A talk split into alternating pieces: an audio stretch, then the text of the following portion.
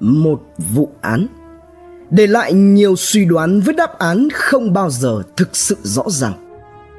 Một tên tuổi sẽ còn mãi khi đến tận ngày hôm nay, di nguyện của người đó vẫn còn tỏa bóng mát cho đời.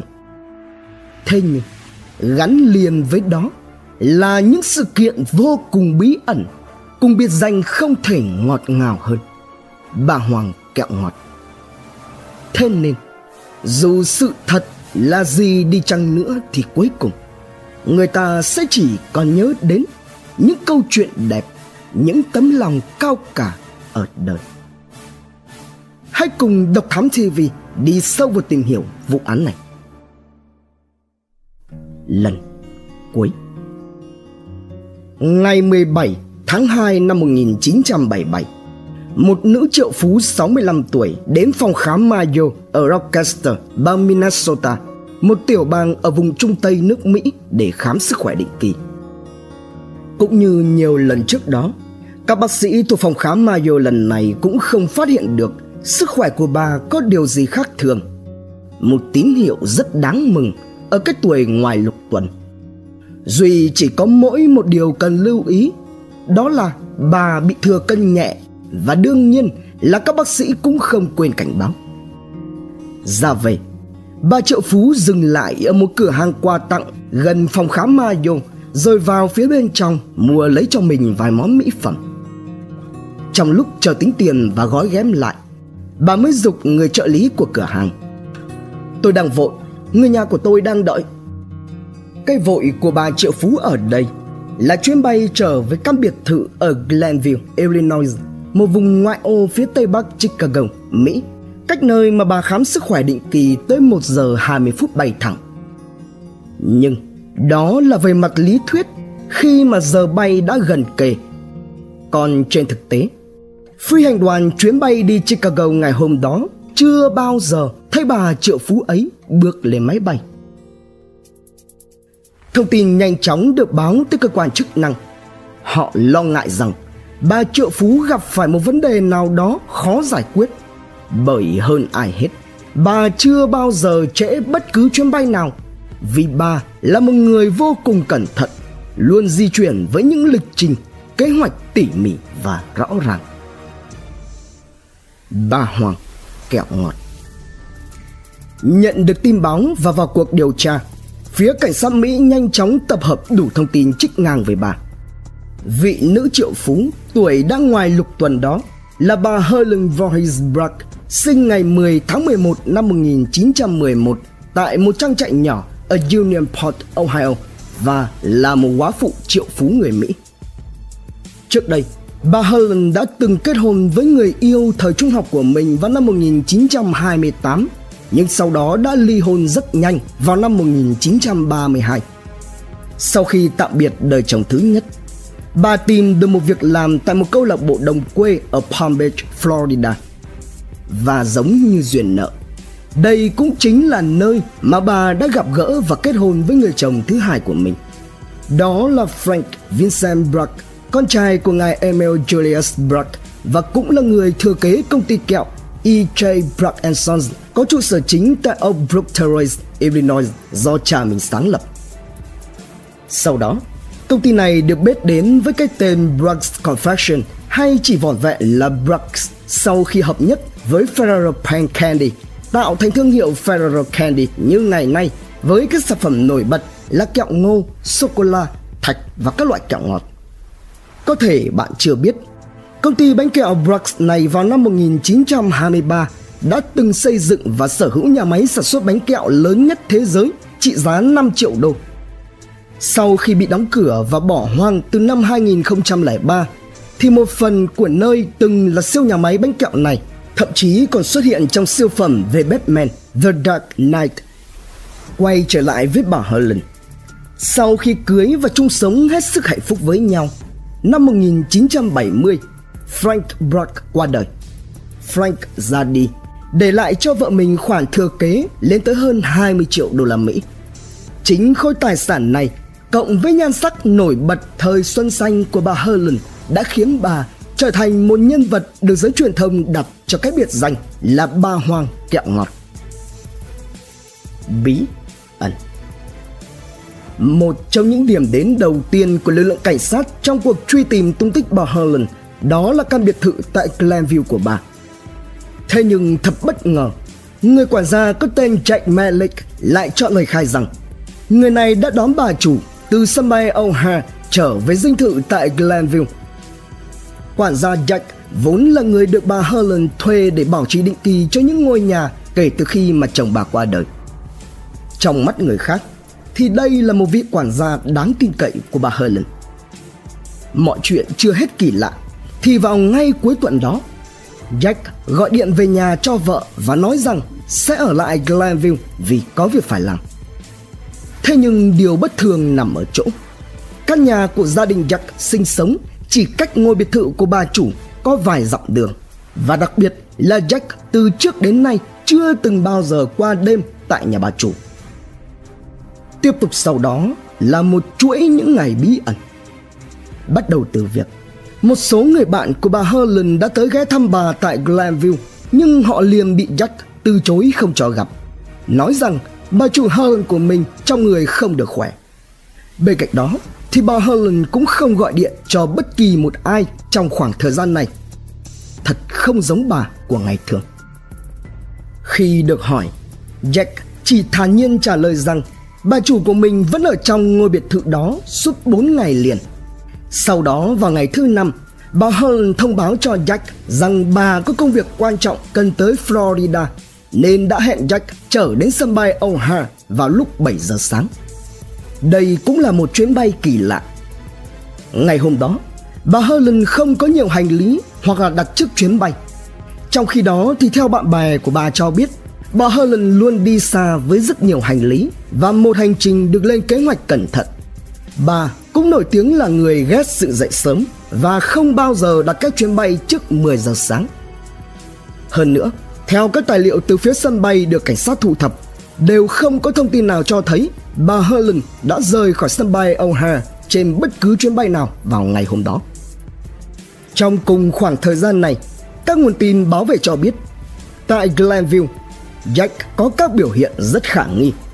Cụ thể thì người quản gia này đã thuê nhân công tới thay thảm, sơn lại hai căn phòng trong ngôi biệt thự và còn miệt mài lau chùi nội thất của chiếc xe Cadillac màu hồng của bà Helen. Nghi vấn. Sau chuyến bay đi từ O'Hare vào lúc bảy giờ sáng như lời Jack khai, bà Helen chính thức biến mất. Thế nhưng, phải mãi đến mười bốn ngày sau đó, khi không có tin tức nào về bà Helen nữa, lực lượng cảnh sát mới tiến hành làm việc với Jack. Như vậy là cho đến lúc này, ngoài Jack ra, chỉ có người trợ lý cửa hàng quà tặng tại Rochester, bang Minnesota là nhân chứng độc lập đã nhìn thấy bà Helen lần cuối bằng da bằng thịt. Đi sâu điều tra về Jack, cảnh sát Mỹ phát hiện ra người này sở hữu và cũng là người thụ hưởng một tấm séc trị giá tới mười lăm nghìn đô la Mỹ. Theo lời của Jack thì đây là món quà mà bà chủ đã tặng cho vì đã hết lòng chăm sóc cho căn nhà và tài sản của bà. Tuy nhiên, khi tiến hành phân tích chữ viết tay thì kết quả lại cho thấy đó không phải là chữ ký của bà Helen. Một lần nữa, Jack lúc này mới tiếp tục lòi ra rằng do bà chủ bị viêm khớp nên đã nhờ Jack tự viết và ký xác thay. Cho tới lúc này, phía cảnh sát xác định tất cả những bằng chứng đều chỉ ra nghi phạm duy nhất liên quan tới sự biến mất của bà triệu phú quá phụ Helen là quản gia kiêm tài xế riêng Jack Malik. Nhưng chính động thái này của phía cảnh sát đã kéo giới truyền thông nhảy vào mà Jack là tâm điểm của cơn bão. Thế nhưng Jack lại liên tục một mực chối tội và luôn tỏ ra vô cùng giận dữ trước những lời chỉ trích, buộc tội hay phán xét. Tuy nhiên, trên thực tế, tất cả hướng đi của phía cảnh sát Mỹ cho đến lúc này hoàn toàn chỉ là suy đoán. Họ không nắm trong tay bất cứ bằng chứng nào liên kết Jack với mệnh hệ của bà Helen. Tuyệt nhiên không có bất cứ thứ gì để lại dấu vết, hung khí, mẫu vật, nhân chứng. Và quan trọng hơn cả là tung tích của bà Helen thì vẫn còn là một dấu hỏi lớn. Trước quá nhiều khó khăn trong việc buộc tội Jack, phía cảnh sát đã phải thực hiện một loạt các bài kiểm tra bằng máy phát hiện nói dối đối với Jack. Thế nhưng, kết quả lại luôn luôn đứng về phía anh ta. Jack chưa từng một lần nói sai sự thật mà anh ta biết. Người tình, tin đồn.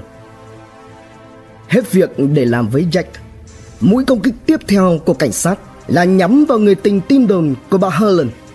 Đó là Richard Bailey, một chủ sở hữu trại buôn bán ngựa Bailey Stables và một câu lạc bộ đua ngựa lớn trong thành phố Chicago có tên là Country Club Stables. Tuy nhiên thì đó chỉ là lớp vỏ bọc phía bên ngoài. Tại Chicago này, Richard nổi tiếng là một kẻ đào mỏ các phụ nữ giàu có. Đi sâu vào đầu mối Richard, phía cảnh sát cũng đã có được đôi chút kết quả. Xuất phát từ một vụ kiện được trình lên tòa án phúc thẩm Mỹ, những mối liên hệ trước đó của Richard với bà Helen đã lộ ra. Đó là việc Richard đã từng giới thiệu với bà Helen về công việc kinh doanh ngựa của gã, và kế toán của bà ước tính rằng bà đã chi tới gần hai trăm năm mươi nghìn đô cho những con ngựa thông qua Richard. Cụ thể thì năm một nghìn chín trăm bảy mươi lăm, Paul Bailey, anh trai của Richard, đã bán ba con ngựa cho bà Helen với giá hơn chín mươi tám nghìn đô, trong khi giá trị thật của chúng là dưới hai mươi nghìn đô. Rồi tới đầu năm một nghìn chín trăm bảy mươi bảy, anh em nhà Bailey mà đứng sau là Richard đã dàn xếp tiếp một thương vụ mua bán ngựa đều khác và ăn chót lọt một trăm năm mươi nghìn đô của bà Helen. Thế nhưng mọi sự cũng chỉ dừng lại ở đó. Không hề có một mối liên hệ nào giữa Richard và tung tích của bà Helen nào hơn, và vụ kiện này cũng đi vào dĩ vãng. Cũng chính vì thế mà tới bảy năm sau, vào tháng năm năm một nghìn chín trăm tám mươi tư, bà Hoàng Kẹo Ngọt Helen được tuyên bố là đã về cõi thiên thù một cách hợp pháp kể từ ngày mười bảy tháng hai năm một nghìn chín trăm bảy mươi bảy. Việc điều tra không có tiến triển nào khả quan hơn. Cứ như vậy, đến năm một nghìn chín trăm tám mươi chín, một sự kiện bất ngờ đã xảy ra. Khi mà ép bi ai đang điều tra một vòng lừa đảo liên quan tới những con ngựa thuần chủng, thì vụ kiện anh em nhà Bailey lừa đảo bà Helen cũng được mở lại điều tra. Và đương nhiên, một trong hai bị can chính là Richard. Bịt đầu mối. Sau khi vụ kiện được mở lại điều tra, hoạt động phi pháp của Richard đã bị lôi ra ngoài ánh sáng. Theo đó thì thủ đoạn của gã là ban đầu tiếp cận với những người phụ nữ trung niên giàu có mới ly hôn hoặc quá chồng. Sau đó thì bòn rút tiền của họ bằng cách dụ dỗ, dùng những lời đường mật để họ đầu tư vào ngựa. Nhưng chưa hết, những con ngựa này đã được Richard và anh trai của mình tạo ra vỏ bọc rồi tung ra truyền thông rằng chúng rất quý giá, tựa như báu vật. Còn trên thực tế thì đó lại chỉ là những con ngựa vô thưởng vô phạt, có giá trị rất thấp. Nếu như trong quá trình hoạt động, nạn nhân của Richard sau khi mua ngựa có bất kỳ nghi ngờ nào, thì hắn sẽ cùng với đồng phạm của mình ra tay với những con ngựa của họ và trấn an người mua bằng tiền bảo hiểm, vốn dĩ chỉ bằng một phần rất nhỏ so với khoản lời mà chúng thu được. Lần theo dấu vết, đồng phạm hậu thuẫn cho Richard cũng lộ diện. Đó là Silas Jayne, một kẻ cầm đầu băng đảng xã hội đen. Và bất ngờ nối tiếp bất ngờ, chính Silas cũng là nghi phạm trong ba vụ mất tích của những góa phụ giàu có đam mê ngựa khác từ năm một nghìn chín trăm sáu mươi sáu. Chính đầu mối này lại càng khiến cho cơ quan điều tra đi tới khẳng định Richard và băng nhóm của Silas đã tiếp cận với bà Helen và thực hiện hai phi vụ chót lọt gần hai trăm năm mươi nghìn đô. Nhưng có vẻ như bà Helen sau đó đã hiểu ra âm mưu của chúng và đe dọa sẽ báo cáo vụ việc với chính quyền. Thế nên chúng đã quyết định ra tay với bà để bịt đầu mối. Thú tội. Năm một nghìn chín trăm chín mươi tư, phiên tòa xét xử đối với Richard Bailey được tổ chức. Theo cáo trạng, bị cáo Richard bị cáo buộc với nhiều tội danh gồm lừa đảo, rửa tiền và tước đoạt sinh mệnh người khác. Trước tòa, hắn cúi đầu thừa nhận tất cả các tội lỗi của mình theo cáo trạng, ngoại trừ phi vụ về ngựa với bà Helen, cũng như không có bất kỳ liên quan nào đến sự biến mất của bà Helen. Kết thúc phiên tòa, Richard bị kết án chung thân, sau đó thì giảm xuống còn ba mươi năm thụ án. Ngỡ tưởng vụ án bà Hoàng Kẹo Ngọt, lại một lần nữa chìm vào bóng tối. Thì tới đầu năm hai nghìn không trăm lẻ năm, tức hai mươi tám năm kể từ lần cuối cùng bà được nhìn thấy tại cửa hàng quà tặng tại Rochester, bang Minnesota, một tên đàn em ngày trước của Silas Jayne đã đến thú tội với cảnh sát rằng chính hắn và đồng bọn đã tổ chức bắt bà Helen đi ngay trên đường bà ra sân bay vào ngày mười bảy tháng hai năm một nghìn chín trăm bảy mươi bảy. Cũng ngay tại đó, chúng đã sử dụng một người phụ nữ không rõ danh tính cải trang thành bà Helen. Sau đó thì người này lên máy bay, đáp xuống O'Hare và lên xe của quản gia Jack trở về các biệt thự tại Glenville. Để không bị nghi ngờ, người này hạn chế tối đa việc tiếp xúc với người khác trong bốn ngày tiếp theo. Cuối cùng, có thể do quá hoảng sợ, tới ngày thứ năm, người phụ nữ này đã bắt chuyến bay đi Florida và trốn biệt tích đi kể từ đó. Về phần những kẻ gây án tại Rochester, sau khi có được bà Helen trong tay, Silas đã cắt cử tới mười một tên đàn em ra tay với bà rồi đưa tới thiêu rụi trong một nhà máy thép gần bang Indiana. Lý do để chúng làm như vậy là để bịt đầu mối các phi vụ ngựa. Đồng thời thì trong suốt quá trình gây án cũng như lên kế hoạch, Richard vô can. Để tăng tính xác thực cho lời tự thú, tên này đã giao nộp cho cảnh sát một chiếc nhẫn hồng ngọc và nói rằng nó đã rơi ra khi mà hắn đang cùng với những tên khác thủ tiêu bà Helen. Ngay lập tức, thân nhân của bà Helen được mời tới làm việc và họ đều xác định chiếc nhẫn này chính xác là của bà Helen. Thế nhưng, thật đáng buồn khi mà nó không thể trở thành một bằng chứng thép khép tội bất cứ ai.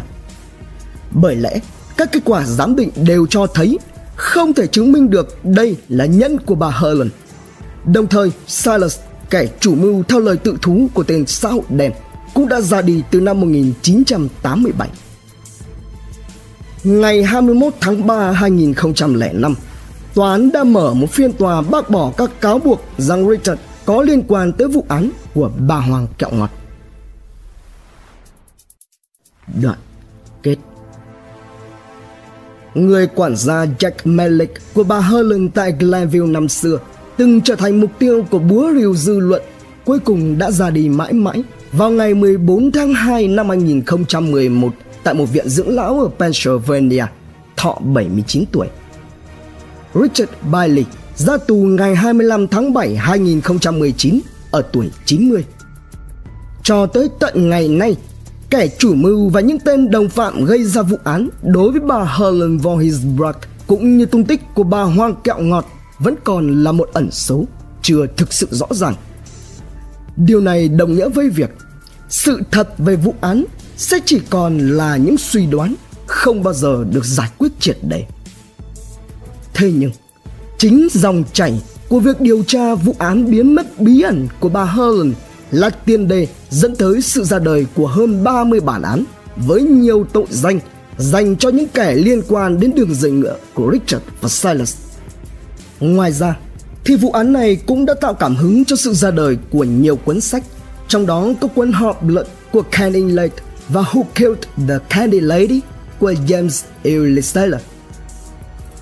Ở Union Port, Ohio, nơi yên nghỉ cuối cùng của bà Hoàng Kẹo Ngọt Helen Vorhees Brach, cho đến tận ngày hôm nay vẫn được những người thân trong gia đình chăm sóc hết sức chú đáo. Đó là một đài tưởng niệm bằng cẩm thạch với chiếc áo quàng màu trắng luôn để trống và có khắc tên bà ở bên trên. Hai chú chó của bà là Candy và Sugar cũng được đặt ở gần đó.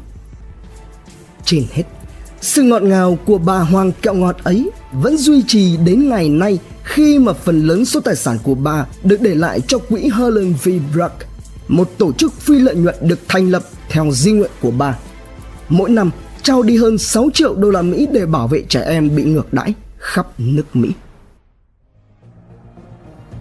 Trân trọng cảm ơn quý khán thính giả đã theo dõi, subscribe, ấn chuông đăng ký để cập nhật những video mới nhất, like, share, chia sẻ tới nhiều người hơn, comment những suy nghĩ, ý kiến, bình luận của bạn hay những gợi ý, đóng góp để chúng tôi được hoàn thiện hơn. Độc Thám ti vi, hai ngày một số vào lúc hai mươi mốt giờ. Nguồn tham khảo và tổng hợp: Chicago Tribune, Orange Bean, George Paulus, Father Grave, Made in Chicago Museum, vê en Express cùng nhiều nguồn khác từ Internet. Độc Thám ti vi.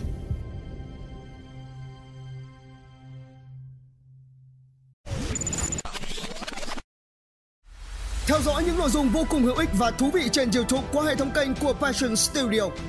Ghé thăm kênh Độc Đáo ti vi để theo dõi những thông tin kinh tế, tài chính, kinh doanh, khởi nghiệp.